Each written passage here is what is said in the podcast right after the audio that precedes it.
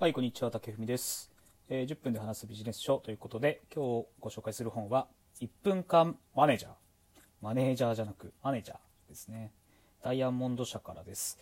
えーブランチャードさんとジョナサンさんのこのお二人が書かれた本で、えー要衝を、まあ、日本語訳されているような本でございます。この本はですね、まあ、なんで僕が知ったかっていうと、当時僕がオプトっていう会社で働いてた時に、上司の方が結構これを読んでたんですよね、何人か。多分、なんかね、研修とかで読まされてた本なんじゃないかなと思って。で、僕そういう研修受けたことないんですけども、なんか上司がたくさん読んでるんで、僕もちょっと読んでみようと思って。でね、4年目ぐらいかな ?3 年目とか4年目ぐらいにこの本を読んだんですよ。で、当時はね、なんか、はーみたいな感じだったんですけども、今日久しぶりにこの本を読んだら、なんかあの時よりもだいぶ言ってることも理解するし、すごくわか、わかりみが深いなと思って、なんか自分成長したな、みたいな、というのをちょっと思ってました。でね、あの、この本は、まあ、どういう方に読んでもらった方がいいかなと思うと、本のタイトル通りなんですけども、マネージャーの方が読むべき本かなと思ってます。ざっくり言うと、よく最近あるんですけど、ワンオンワンってあるじゃないですか。要するに、上長とその下の子が1対1で話して、目標の進捗とか見たりとか、なんか会話したりとかっていうようなマネジメントをワンオンワンって最近よく言うんですけども、まあ、そのワンオンワンの方法かなと僕は思いました。僕もね、あの、4年目の時に初めて後輩持って、当時の僕の上長から、毎日ワンオンワンしなさいって言われたんですよ。でね、あの、何のためにやるかっていうのも分からなかったし、あとやり方も分かんなかったんだよね。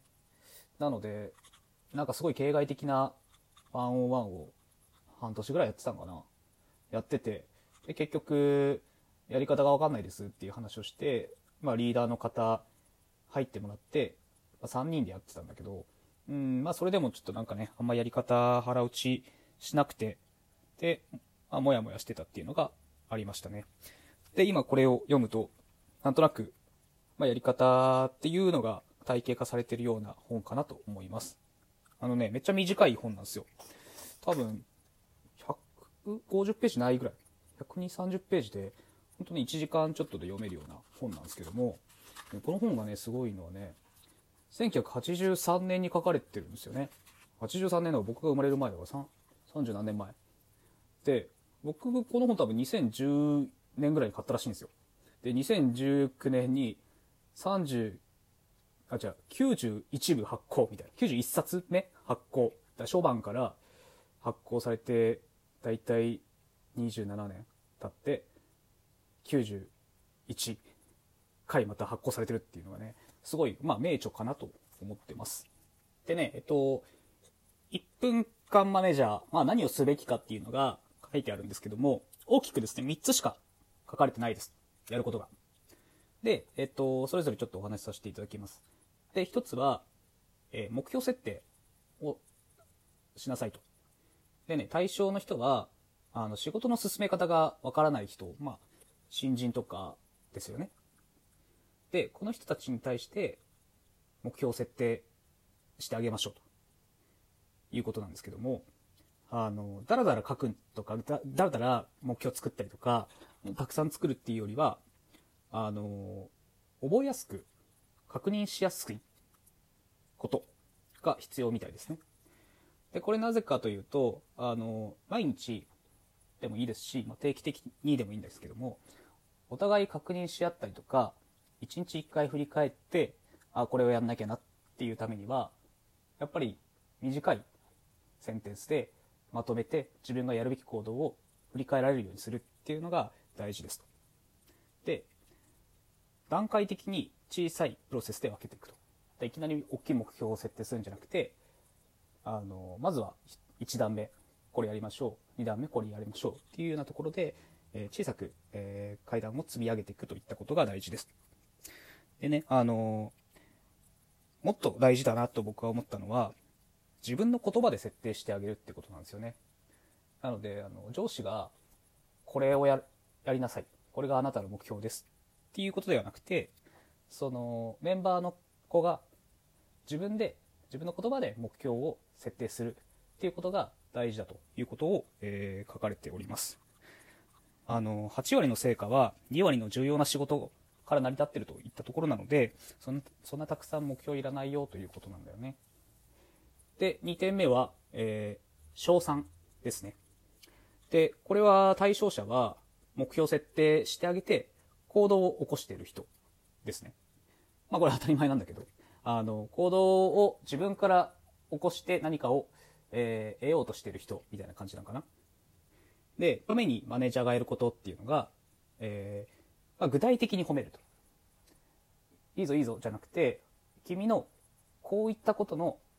プロセスが良かったよとか、しっかり具体的に褒めて、それをその場ですぐに褒めなさいって言っているものが大事らしいです。で、褒めた後、いかにそれが会社会社への影響とか、例えばそれを言った上司がどんなに嬉しいかっていうことを素直に伝えること。で、その伝えられたメンバーの子も、いかにそれがいいことかっていうのを当人にも感じさせるっていうことが大事なようなんですよ。あポイントはね、あの、いいこと伝えるというよりも、本人にも分からせるっていうことが大事なんじゃないかなと思ってますね。を3つ目が、えー叱責。まあ、怒るってことだよね。で、これの対象者は、えー行動することが自分で分かっていて、目標も分かって、どういう行動を取ればいいかって分かって自分で評価付けできているっていうことなんだけども、間違った行動を起こしてしまっているっていうことなんですよね。でね、えっと、大事なのは、行動を起こることであって、その相手の尊厳を傷つけないっていうことが大事。なのでね、あの、行動と人格はイコールじゃないよっていうことが、えー大事で、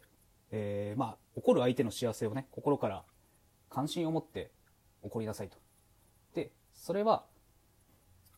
あなたが嫌いだからとか、憎いからじゃなくて、あなたのこの行動がいけないんだよっていうことを分からせるために怒りなさいと。で、しかもそれをすぐに怒る必要があるみたいなんですよね。これなぜかっていうと、あの、悪い習慣になる前に、しっかり軌道修正してあげる。すぐに軌道修正してあげるってことが大事ですと。で、これも、あの、同じことが書いてあるんだけど、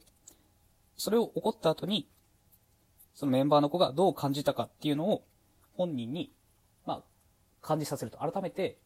気持ちで感じさせて、まあ、言語化してあげるっていうことが大事だと。ですね。いずれもキーワードとしては、能動的ってことなんですよね。だから言われてるからやる